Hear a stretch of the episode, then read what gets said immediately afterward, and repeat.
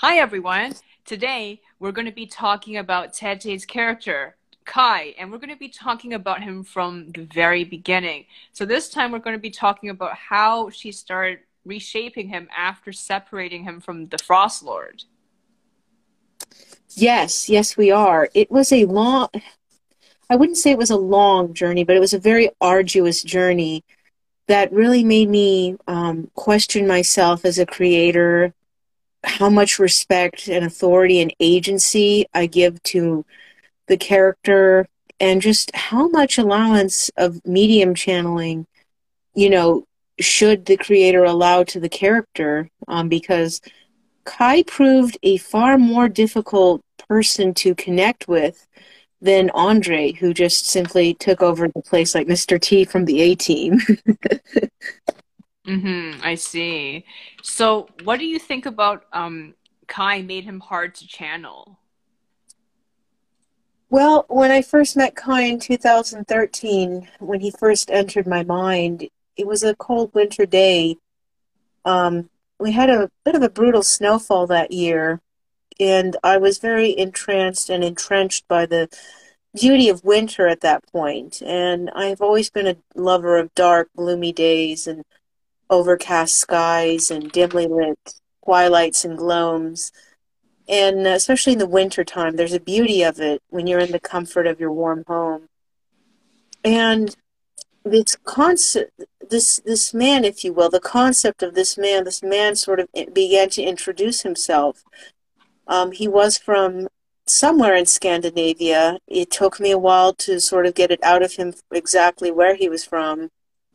Um, but I knew that his I knew that his name had been uh, an unusual name, Kai, and I thought, well, that's strange. I mean, Kai, like from the Snow Queen and stuff, and and he's like, yeah, and I thought, well, I don't really see that name a lot. Um, you know, it's, it's sort of a it's sort of a hipster name. I would think it's more popular in Denmark than anywhere else. It's a bit of a hipster name that no one really wants to give their kid. Isn't it a San Francisco name? It's in San Francisco. Well, now everybody's naming their kid Kai because it looks cool. Like, ooh, epic. Sounds like a warrior or something. But no, Kai is just um, it's just a hipster form of Nicholas in the in Scandinavian variants. That's or it comes from Kai, as some people debate.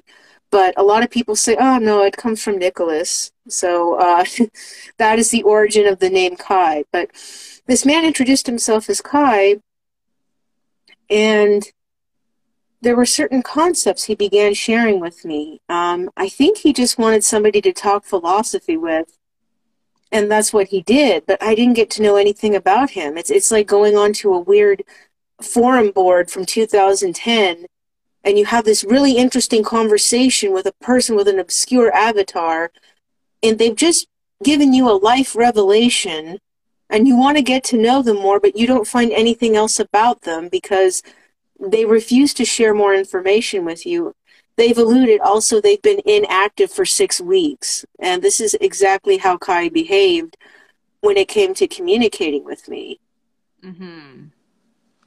Right. And Andre, on the other hand, is like someone who is constantly messaging you.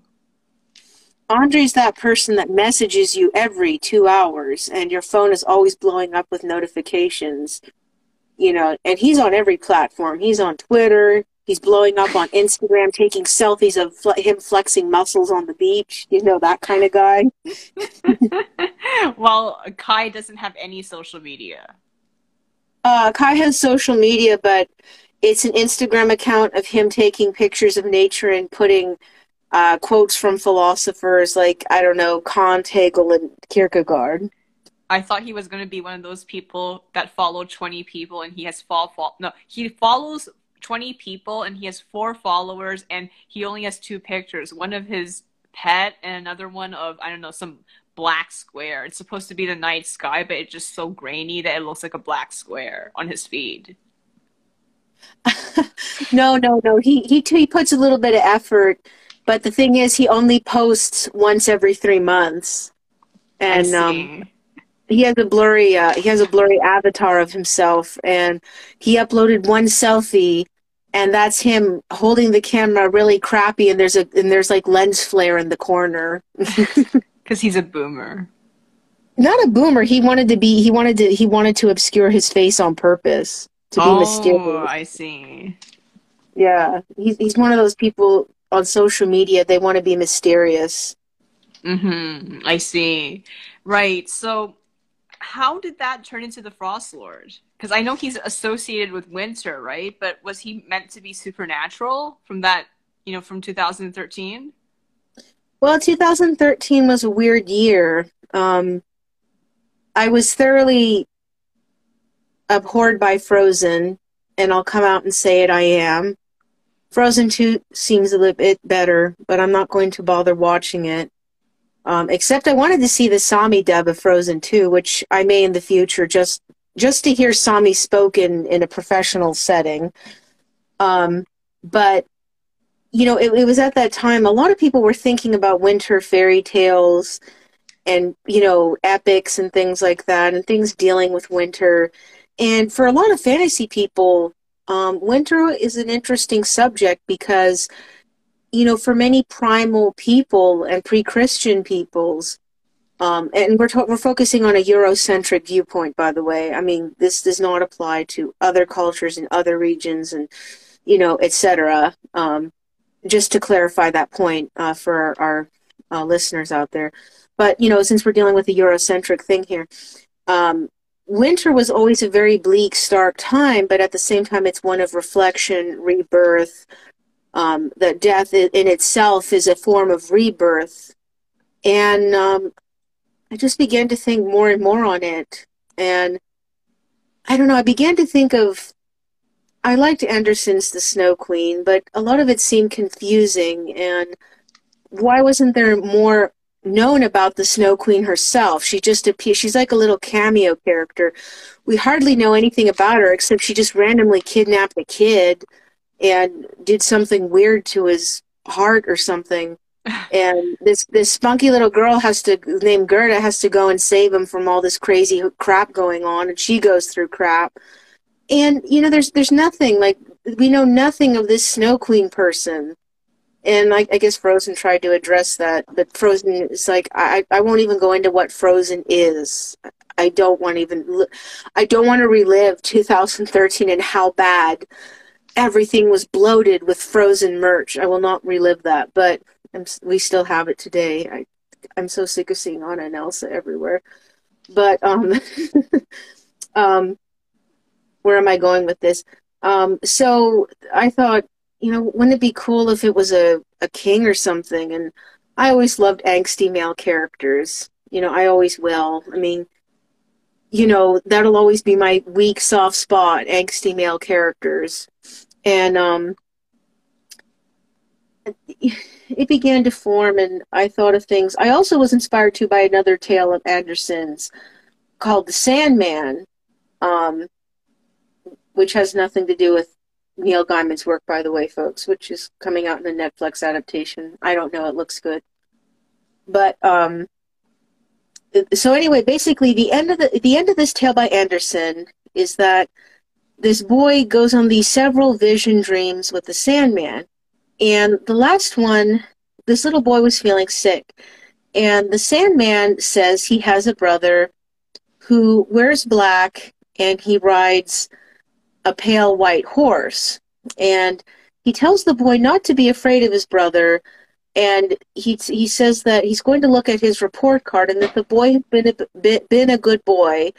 He will get a ride um, and it will be a very exciting ride, but he will not be coming back home. And when you read the context and symbolism of it, it's actually very heartbreaking. What's meant to be sort of a light, cute kid's tale is actually a boy suffering from an illness and hallucinations and the final one is death coming to claim him and this is this is uh, the sandman's brother who is death and i was very fascinated by that concept of, of death personified as someone you should not be afraid of and this was before i encountered uh, pratchett's work where you know death is a sure swell dude um, in the later books which we'll I'll get into in another time in another podcast when we if we talk about Pratchett. Um, but getting back to that, I guess to wrap this to to summarize this point, what what made the Frost Lord was I was fascinated by these two stories, and I wanted to see a way to fuse them. And I thought, well, you know, what if there was a guy and he was like the embodiment of winter and maybe he dealt with death because in winter a lot of things die and people freeze to death and you know in the old days people are scared of winter because you die. Like oh my fireplace went out. I'll die. I'll freeze to death and all my seven children will die with me in our house. Or random person walking oh i have to get to the village um, uh, to sell this thing and pay my bills oh no there's a blizzard i'm not wearing any proper clothing because no one's invented insulation yet I'm going to die. So, you know, or somebody gets sick, like, oh, I've been out in the cold for eight hours or 10 or 12 hours. I've got pneumonia. I'm dead now. Or hypothermia or frostbite, all sorts of things. Um, the cold killed a lot of people, and it's it still does in, in many places, unfortunately, where this does happen. But um, I, I, began to think that, and Lord Frost began to form in my mind. And because Kai was just not mes- messaging me consistently enough, like I said, he'd pop in every three months or every week or so and just, you know, be very vague with his philosophy and then pop right out. I, I even had trouble really knowing what he looked like. It actually took about three or four years before Kai sort of revealed what he looked like. So I didn't even have a face to subscribe to him, to ascribe to him. So I thought, well, you know, Kai, if you're going to be like this, may, maybe you are this Lord Frost character. Maybe I can. Is this what you're trying to tell me? Because you came at winter and he came at winter. Are you him? And I felt very uh, confused. So I just thought, well, if Kai's going to be like that, I'm just going to assume that he is the Frost Lord and run with it. And if it makes him mad, it's his own fault for not specifying. So I, I ran with it. Oh, I see. Right. And how did you feel like you know um fusing the two together um, at first i didn't feel too bad because at that point i didn't have a face to kai but i was starting to form a face for the frost lord um, i began to think of designs and colors and associations and symbolisms and you know there are a lot of frightening and terrifying uh, uh, fantasy characters um, that look like this. You know, they have long white hair, they're pale, there's a scary look about them. And I thought, well, you know, that, that would really look good for winter. Um, and I thought, and this was before, you know, Game of Thrones came out with their uh, walkers. I forget what they're called. Night walkers. Okay, night, uh, whatever. I don't know why they didn't call them ice walkers or winter walkers. I don't know why they call them night walkers, but, you know, Game of Thrones logic. But anyway, um, so I formed a design of the Frost Lord, and I was very satisfied with it. I thought, gee, it looks cool. And I thought, I really like this character. All right, this has to be Kai. Kai didn't, you know, Kai never replied to the email, so to speak. So I get, I guess that must be him. And I began to run with it, and I, I wanted to develop this story. And um, I had some pre- preliminary sketches from back in 2014, but you know the Frost Lord began to become more refined, and and it began to take on more of a fable, and there were different characters, different uh, a different approach to this. And I think the Frost Lord really came onto his own when I began to think more on this character of Gerda. Originally, Gerda started off as a very spunky tomboy, um, you know, and uh, he sort of took her in like an adopted kid. So she's like, um, she's like she's like the robber girl from that series by the same woman who wrote Pippi Longstocking, whose name Ronja, Ronja the robber. Okay, now I remember Ronja the robber and Pippi Longstocking. And uh, I just thought, well, this is going to be a really charming, cute fairy tale. I don't know. I might make this into a little mini series. I love it. And it, it just felt so like just really innocent, clean fantasy that you could enjoy. And unfortunately, I didn't really have the time or energy to really put that into focus or write it down. And then I thought, well, you know, what if what if this girl has a more at stake? What if she has a mother and a brother? And I thought, well, what if, what if the Frost Lord falls in love with her mother? And then the whole thing began, and I thought, well, you know, this mother sounds really remarkable. I mean, she's gone through a lot of tough crap, and you know, um, what if I explored her mother a bit? No one really explores mothers, do they? And then I thought, you know, do we really need this little girl anymore? And then before you know it, I slapped the name Gerda on this poor woman, and she became uh, Gerda. Right. Yeah. And then that makes uh, sense. And then I started to ship these two, and I thought, well, I'm going to do more with this Gerda. And then before I know it, I did Gerda, and then I thought, well, by golly, we'll just do the Frost Lord too. He's really come onto his own, and this is this is what spiraled out of control. But then what happened was, in the middle of all this, Kai arrives at back again, and he's more vivid this time. I think he's a little mad by what I did, and um, he decided to let me know what he looks like and give me a few other details. And it was an uh oh moment. I was like, oh, you look like this. And he's like, yeah. And then I'm like, hmm. And then uh, he tells me what his profession was and where what, what his century was. And I panicked and I just decided to ignore it for a while.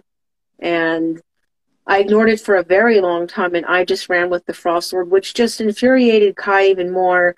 So he just, it, it, for a moment, I thought he completely severed ties with me. You know, like he just completely left. And he was absent for about three to four years. Was that the time you were doing the Frost Lord? It was the time I was doing the Frost Lord and Gerda. And Kai refused to have any kind of communication with me at all. And you know that's that's just how mad he was why do you think he was mad i think he was mad because i made many assumptions about him and i i used his name and concept onto a character that was not himself. I see. So what do you think is the main difference between kai and the frost lord?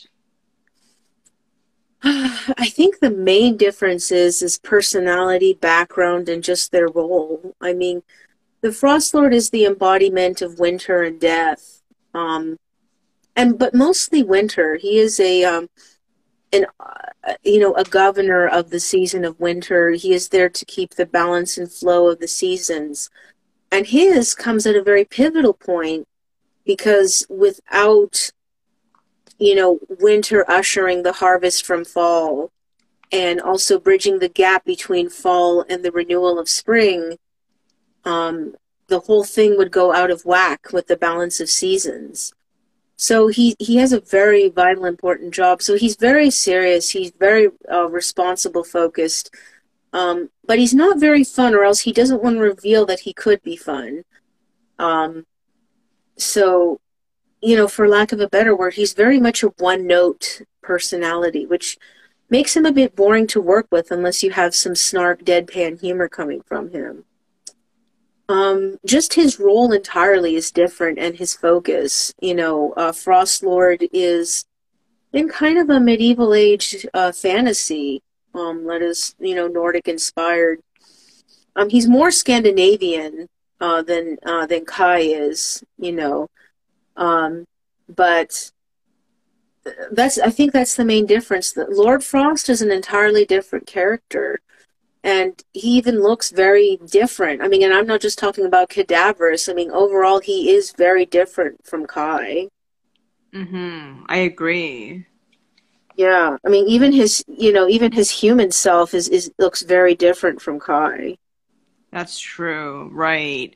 So I think, you know, he's really changed a lot since then. And it's really just been this year, right? That, you know, you start getting into Kai, the real Kai, more and separating him from the Lord Frost. Yeah, this year I decided once I left DeviantArt, I was really going to reconcile with Kai. And when I made, when I put forth and I offered the olive branch to Kai, he took it and he slowly and gradually revealed himself I felt like I had been pardoned by Kai and that he was willing to make amends and put efforts into the reconciliation, and of which he is doing. He is putting effort to make himself known. It, it is a slow, gradual process. and sometimes it's a little hard because Kai's way of communicating is very elusive and it, it can be very vivid, but he's not going to do it through narration. He does it through visuals, which sometimes frustrates me a little bit, but he will put in some, some of his own voice. It's just that Kai, Kai is a very visual concept driven man. Right. And while Andre is a very verbal person, right?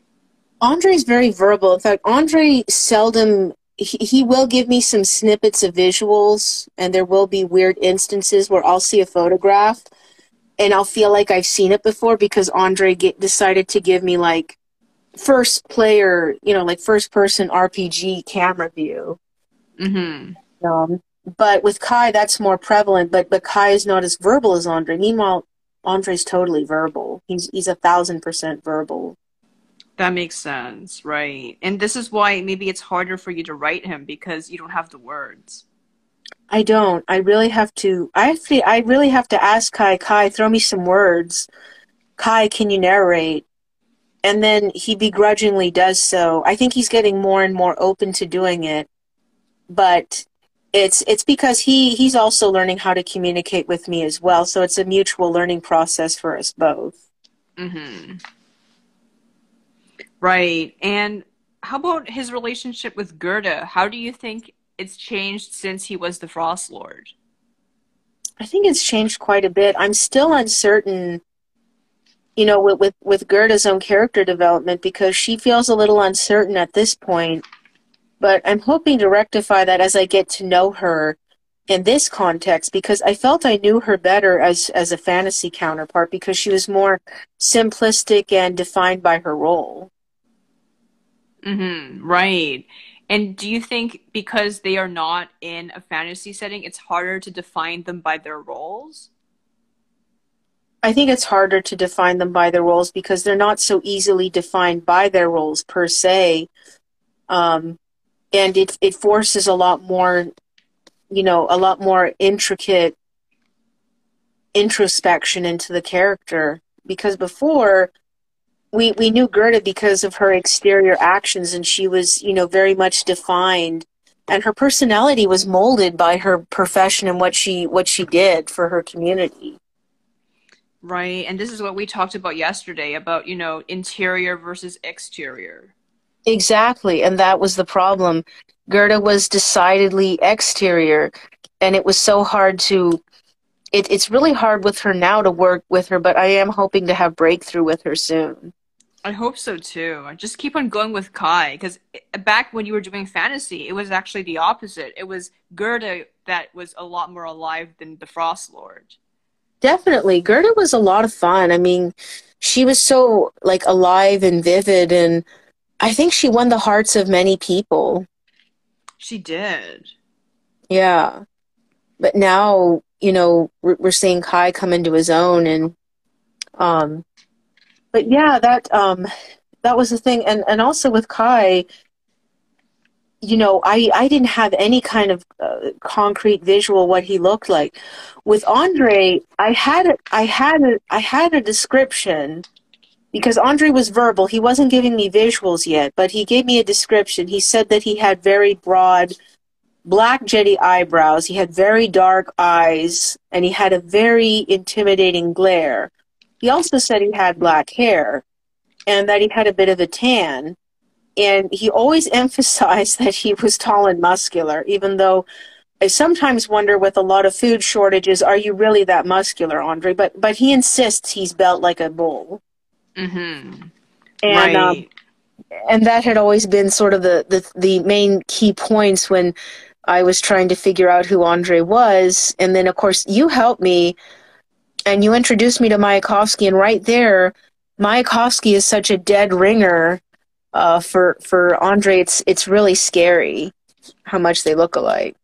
It is, yeah, definitely, and also the actor um, from the Russian oh, yeah, serials. From the, from the, Russian serials, yes, like Chernyshov. Uh, like I said, Andre is a mix of uh, of Mayakovsky and Andrei Chernyshov, who is a uh, Russian actor. Well, he's a Ukraine actor who does a lot of Russian serials.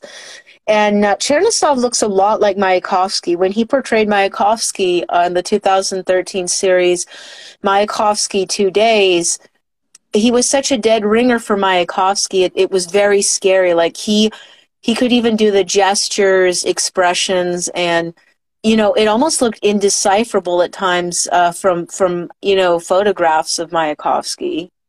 I know he does really look a lot like him. It's amazing, but yes, mm-hmm. Um, I think it is a lot easier to channel Andre for many reasons. And you know, Kai, I think you will get a breakthrough with him because you have actually already started writing his series, and mostly yes. now you're focusing on his childhood, especially with his grandfather who has been revealed to be Sami, just like, you know, Gerda is now in the series. So how did you suddenly realize he wasn't Norwegian, Norwegian, but Sami instead? Well, it it, it began to it was actually very subtle because believe it or not kai was very shy about admitting he was sami and, right um, okay and then so like for gerda though you thought it was very obvious right like, you know, I know that originally in the OC training, she was Rus, right? But then she changed to Finnish and then she became Sami. Yeah, I think with her, how that came to be was that, um, I guess to say for, I guess to say was that when I first started, when I first started Gerda and I put her in the fantasy, I was thinking of Russian fairy tales. So I think, well, she must be Rus but then you know you have to realize not everybody who's in, in the Rus region is, is, is typically Rus. And I thought, well, she know she there's a lot of things about her that feel Finnish. Maybe she's Finnish. And then as I drew more to the 19th century, I realized that she was not Finnish, but she was actually Sami. And, and this is kind of a mistake a lot of people made because a lot of people um, would you know kind of mistake Finnish people for Sami people to a degree because of the similarities in certain terms, terminology. Uh, they share some common words and spellings, and also some um, you know like um, pre-Christian beliefs because there was mm-hmm. that interchange and influence, like certain gods, goddesses, and rituals. So that's why, and and also kind of just carelessness from people's parts. You know, like you know, no offense, but I don't know, a very smug, self assured Swedish person thinking, oh, these people are Finnish. I, I don't know. I think they're Sami. Oh, Laplanders. Yeah, yeah, whatever, you know. Right. I think it's because Finnish people during that time period, they were more nomadic or closer to people who were like Sami. I think they were, it also took them longer for them to be fully quote unquote Christianized compared to people from Denmark and Sweden, right? So people just viewed them as similar to Sami because they were more separated from, you know, people from Denmark and stuff. True, true. There, and on, you know, and, and there was the language barrier as well right. because it's a Uralic, and, and also Sami is also considered a, a Uralic language like Finnish. It is, yeah, exactly. I think they both have this kind of, you know, more distant relationship with, you know, places like Denmark and stuff. So they're kind of viewed on the periphery. Ex- exactly. So that's why they they got um, exchanged, if you will. You know, like a lot of people would say, "Oh, Finnish sorcerer," but what they really meant was a, a Sami shaman or something. Right, and this actually is kind of similar to I think what Haliburn touched upon before. Like even though it's a different time period, people also thought Ingvar was Finnish because um, you know of his relationship with his mother, who is actually Sami, and you know there's always this kind of relationship between Sami and Finnish in the Norse viewpoint. Like they always see them as kind of similar. They do, they do, and that's why I think the terms get really interchanged and kind of thrown about a lot. Mm-hmm, exactly. But yes, um, back to him being Sami. So how did this happen again? Like, do you think it was because you realized that Gerda was Finnic and then that became Gerda was Sami because now she was in the 19th century, no, no longer in Kievan Rus, but in, in Norway. And then, you know, you were like, oh, so if she has to be some kind of Uralic, you know, language speaker, she would have to be uh, Sami, right? Because you know Norway's pretty far away from Finland.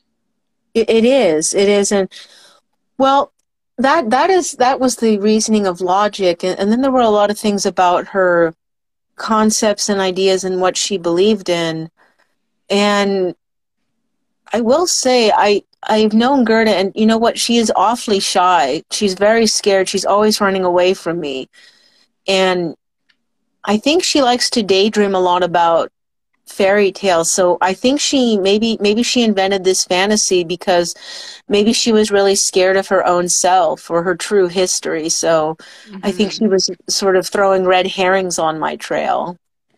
Wow, I think both Gerda and Kai tend to have red herrings, don't they? I mean, with Kai it was the Frost Lord, and then with Gerda it was the fairy tale version of herself.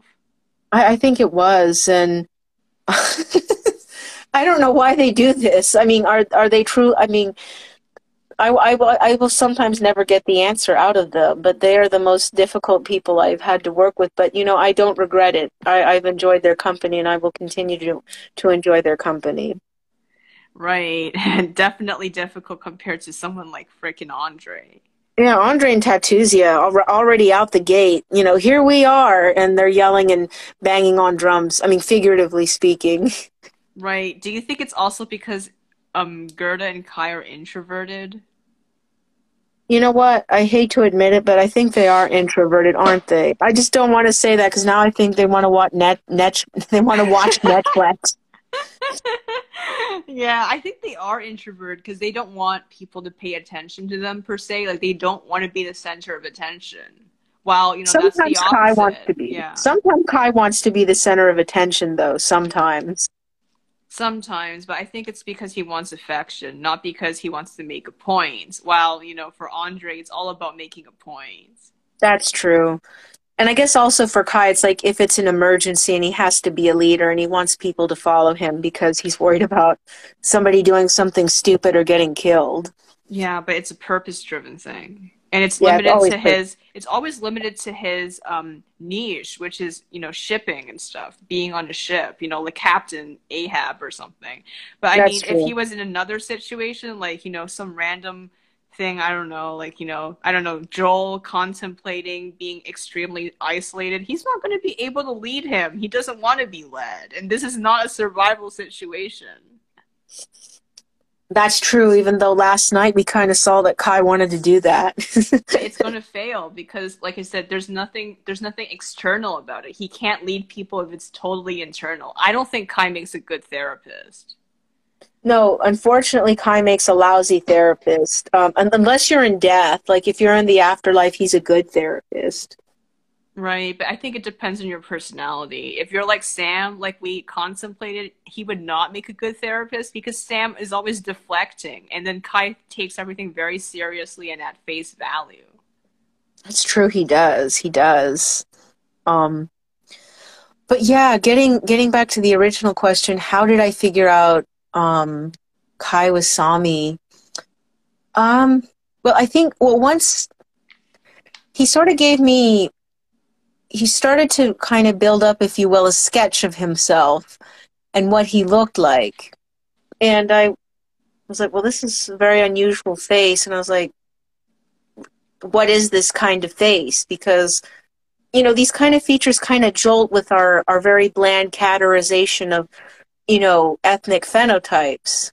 And, um, you know, you know, because we're never taught nuances and, you know, how people look different like over the years and and you know everything else and, and different regions. Because especially where i am from america our, our education is very limited so we have to self-educate ourselves about everybody around the world.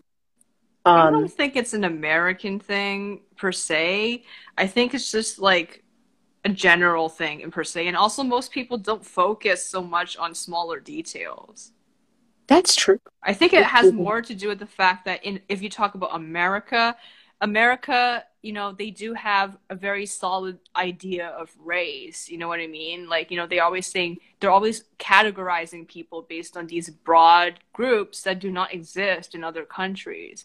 And I think that's why, you know, referring back to the fact that you're an American, that's why maybe you thought it was difficult to categorize because maybe there is no need to categorize. But in America, there's always a tendency towards categorization. Correct me if I'm wrong because I'm not American. I, I think you're right. There's always a need for categorization because everybody needs to slap a label on something. We're running around Right. with label makers, Exactly. Like, and they create, you know, not to get too political, but these totally only American labels, such as Latino or Hispanic, which does not exist in any other part of the world because it's way too broad to contain all the countries of Latin America under one label. you know. It is. And even among people who are quote unquote Latino or Hispanic, that doesn't make sense to them. They really don't refer, like, if you were to go to their actual individual respective countries, no one's going to refer to themselves like this. It's only when they come to America, you know? Yeah, or even, you know, let's be honest, white or black or Asian. What does it mean, right? What does it mean? Exactly, exactly. That does not entail anything.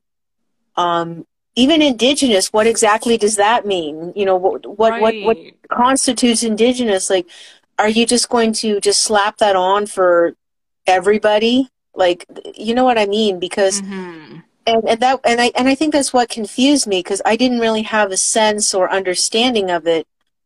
And um and and this was I would say I would say about maybe five years ago this all happened.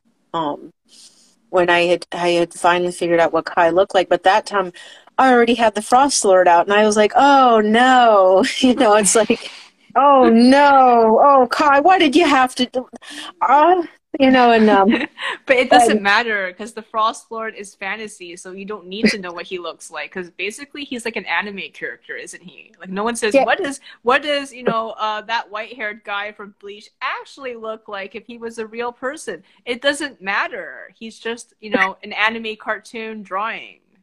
That's true. That's true. Um, that said, um, that that said, though, human human Frost Lord looked a lot like Oleg Vidov, didn't he? I think you said he was the inspiration for it, right? For But those like of you who don't know, just Google his name. A lot skinnier, though. For those of you who don't know, just Google that name. He was an he was a terrible. He was a wonderful cutie. Terrible. I mean, terribly cute. Oh, Terrible okay. okay, but yes, um, yeah, I guess that was um the impetus behind his change, and I think it's really fascinating how many. uh, Do you think he's changed the most out of your characters? Like so many incarnations. I think probably has the most drastic one. But anyway, I um so I began to put this puzzle together what he looked like and I was I don't know, I it was just sort of a weird thing. Um I I love a lot of 80s music. Um and I'm a big sucker for synth, but good synth, by the way. I'm very picky with my synth wave. And um so I, I realized that the way Kai was describing himself and the kind of portrait he sort of made in my mind with himself, that he resembled um, the lead singer from the uh, synthwave band a-ha, um, Martin Harket, and I was like, oh wow, okay, that's a that's an unusual face. I'm like, you couldn't get any more unique, could you, Kai? And um, Kai still didn't want to reveal what he was. Even this year, he was still being that elusive. That's how difficult Kai is. But when I saw how striking Harkett looked, I thought, you know, he doesn't look like your typical, you know, sort of, you know, your your typical Scandinavian dude. And I just began to question. And this has actually led to some internet debate. You know, is is this guy Sami? Because his features are are very similar to actual Sami people, and you know, I think there's a possibility he probably is um, looking at you know the the lineage of his family because on his mother's side, there there you know the the family carries a name that could possibly be Sami because a lot of Samis when they were Christianized they took on name like um, with with a, with suffixes like daughter like like daughter or fater because um, it, it was a way of using a sort of a simplified patronymic in a way. Um, I'm not really sure about that because I know in Iceland they do the same thing, and they're not That- Sami. That's true. I mean, I was talking about like in Norway and Sweden. I'm not sure. Maybe we should ha- ask Haliburn about this, but I have a feeling I don't really think so because I think this is just a Norse thing. That's true. That's true. It could be. It could. I mean, but I was just sort of noticing a naming pattern.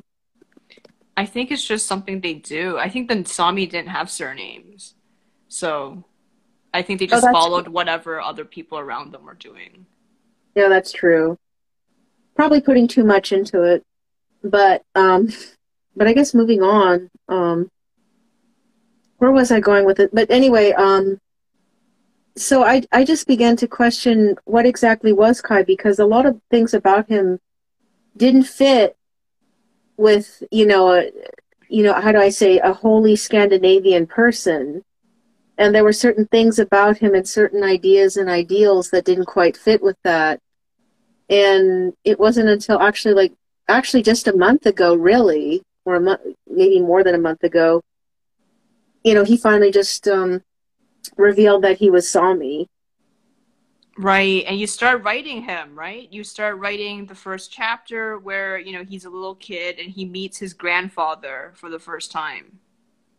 yes exactly and i think that was the biggest revelation and I, I think having that breakthrough i finally got to know kai as a person not a vague collection of philosophy or a very vague sketch of a person or a very elusive person. But you know an, a- an actual an actual living breathing person. And i was very grateful for that Right, absolutely. And I think, you know, you really learned a lot about his family too, and especially about his grandfather who doesn't like the church and he's actually, you know, a shaman. yes yes he is his grandfather is very influential in his life um his um his his grandfather molds a lot of his character and experiences almost in a similar way andre's aunt Pelagia you know really shapes andre's character and influences him Mm-hmm. Right. And, you know, Kai's grandfather is a very, how do I say, he's a very embedded part of Kai's life. And I, I think this is what molds a lot of Kai's character, philosophy, and shaping his sense of self in a way. Mm-hmm. And this is, you know, this kind of impacts why he sees a lot of things in a very primal and pagan way, as we talked about yesterday.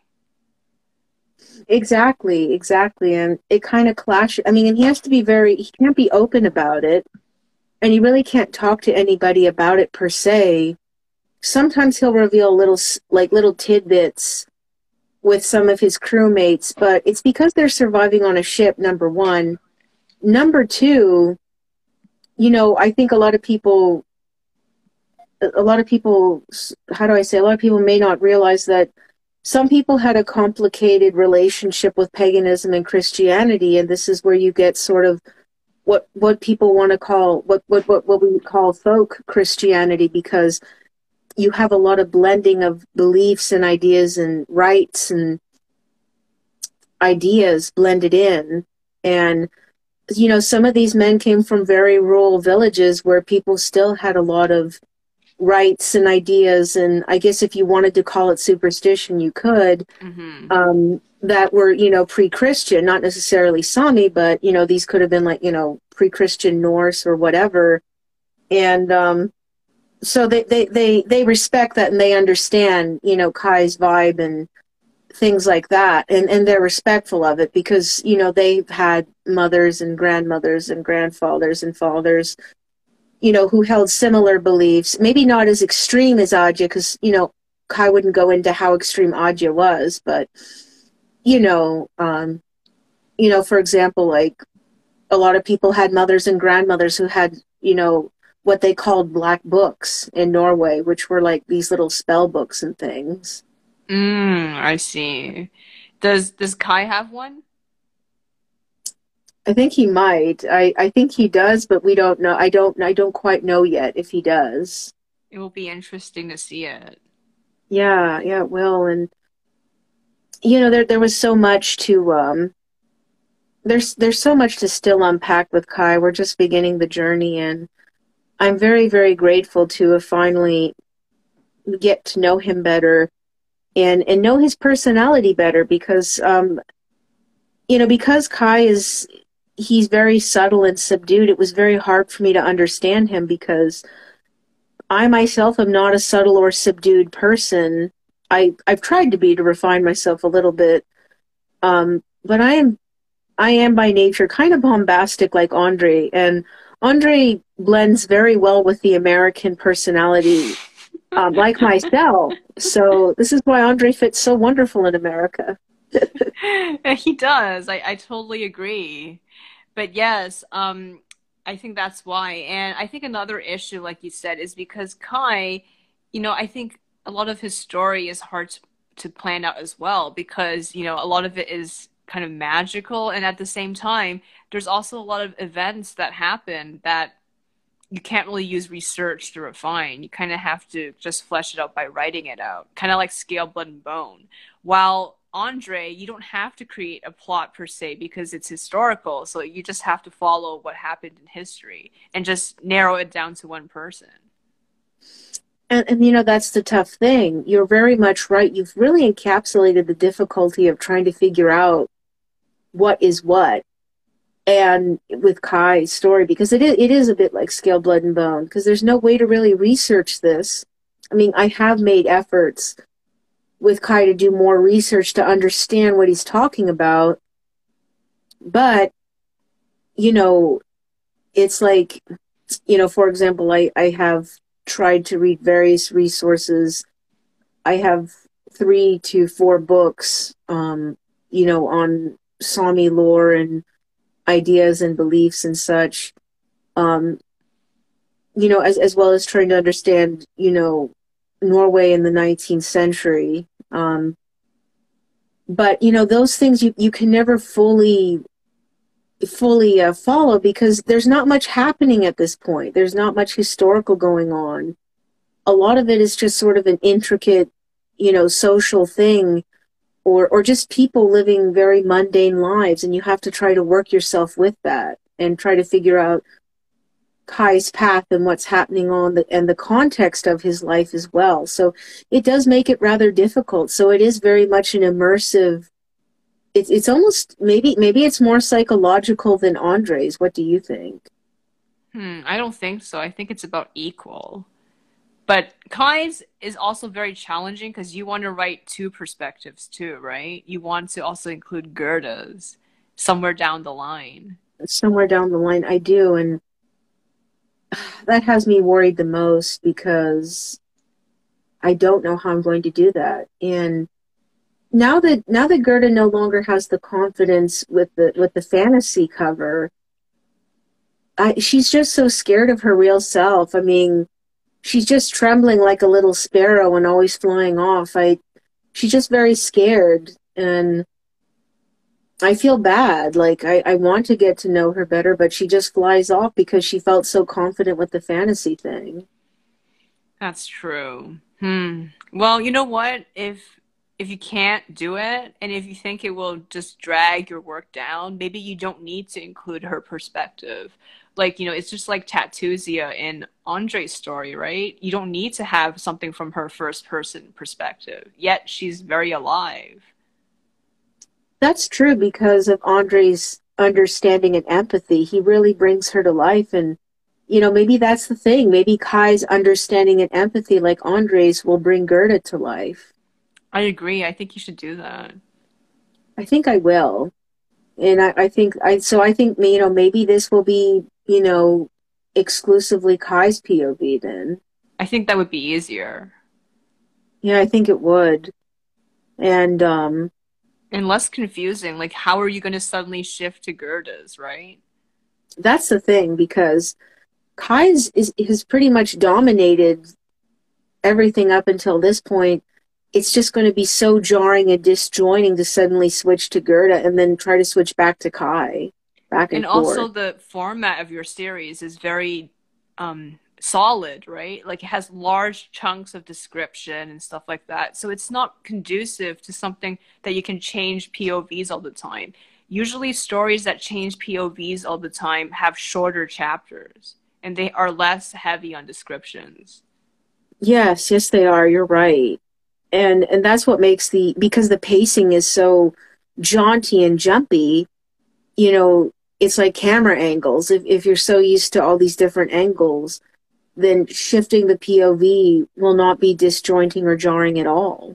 Exactly. Kind of like Lucky Wolf, right? Like we suddenly get some glimpses of Ingvar, even though the beginning is totally Eyjolf, but you know, it doesn't feel off because the, the, the chapters are all really short. That's true, they are. And you know, the the way the pacing is is, is very brisk and forward, while the pacing for Kai it's it's it's very slow and it's it's very visionary. It is, yeah. So I think I don't think the tone is actually good for multiple POVs. No, neither is Andre's because it's so dominated by him. Exactly. It would be so weird to just stop with Andre and not and, and shift to someone like Tatuzia, which is why Tatuzia is getting her own little mini novel when she when she goes into this sort of vision world. Yes, I think that's good. I think you can do the same for Gerda. Like when you get more inspiration for him, she can have her own novel. Like it doesn't have to be stuffed into Kai's. No, no, it doesn't. I think she can have like her own mini novel. And, you know, I'm thinking, you know, maybe a lot of that has to deal with, you know, near the end, which, you know, deals with, deals with them both entering a spirit world, if you remember the outline. Yes, I remember that. And yeah, that's going to be a little bit challenging too, because you need to work towards, you know, kind of making the parts kind of flow together, right? Because it's such a huge change. Yeah, that's the thing about when they enter the, um, the, the spiritual world, if you will, because it's it's it's very climatic, but at the same time, you know, it, it's such a shift and change, and um, you know, I'm still debating on whether or not, you know, being in the spiritual world, does it alter their looks? I don't think that's an important thing to think about right now. No, no, it's not. It's not. I, I think it's a red herring at this point. That's true. There's so many red herrings, isn't there? The more complicated a work is, I think the more red herrings there can be. That's true. That's true. I think maybe as we get more into this, it will become simplified just like it has with Andre. So. I never thought Andre was overly complicated. Maybe it's because he doesn't have any magic. And there's always something in my head like when there's magic, it's going to be complicated. it is and you know what? I think I think Kai that's why Kai is elusive because maybe it's because he's learned to be very cautious because he has magic. So this is this why he's elusive, I wonder. Maybe, maybe. How about Scale Blend Bone? Do you think Jool is elusive or not really?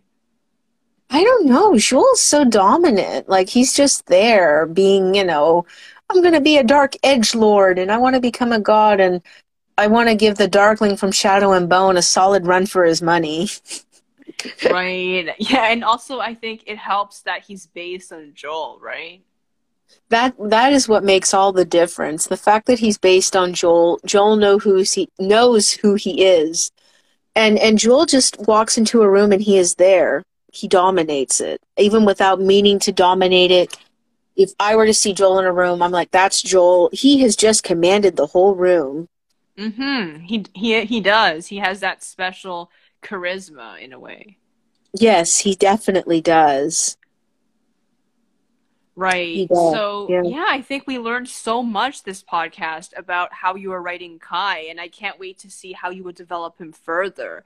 It's really good to have an episode where we actually cover how he's developed, you know, from the Frost Lord into who he is today, because we never really talked about it, you know, so in depth. Like we've alluded to it, like in the sexuality podcast we did yesterday, but it wasn't in detail it never covered how he transformed from the Frost Lord to what he is now. No, we never got to that transition. And, you know, I'm hoping we can make another series where, you know, as, as he gets more fleshed out, you know, just who he is as a person and, you know, like how much, like what is his life defined by? And what does what do things like magic mean to him? How does he define magic? How does he in, employ magic? but also too like you know you know him trying to accept and ex you know carry out the uh the, the responsibility of of being a death figure That's true. All right. So, do you think that's it for today? For this episode, anyways? I believe it is i, I believe we i believe we covered a lot and i i think we you know we we finally told people the origins of kai and why he is not the frost lord and everything Absolutely. It was fascinating to learn his development. yes it was thank you for giving me this opportunity and i hope everybody enjoyed this All right. See you guys. see you bye Bye. bye